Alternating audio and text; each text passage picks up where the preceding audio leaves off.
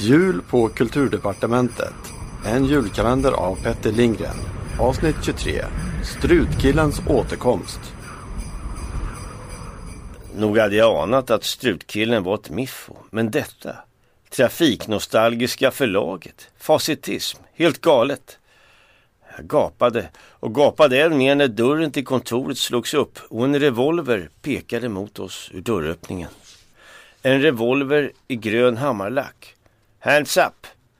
Vi gjorde som strutkillen sa medan denne filtade in i rummet och började rycka i kulturministerns byrålådor. Vilken desperado! Apparaten bitte! Skrek han. Och ritningarna! Hans röst bar inte riktigt och när han sedan började snyfta veknade mitt hjärta en smula.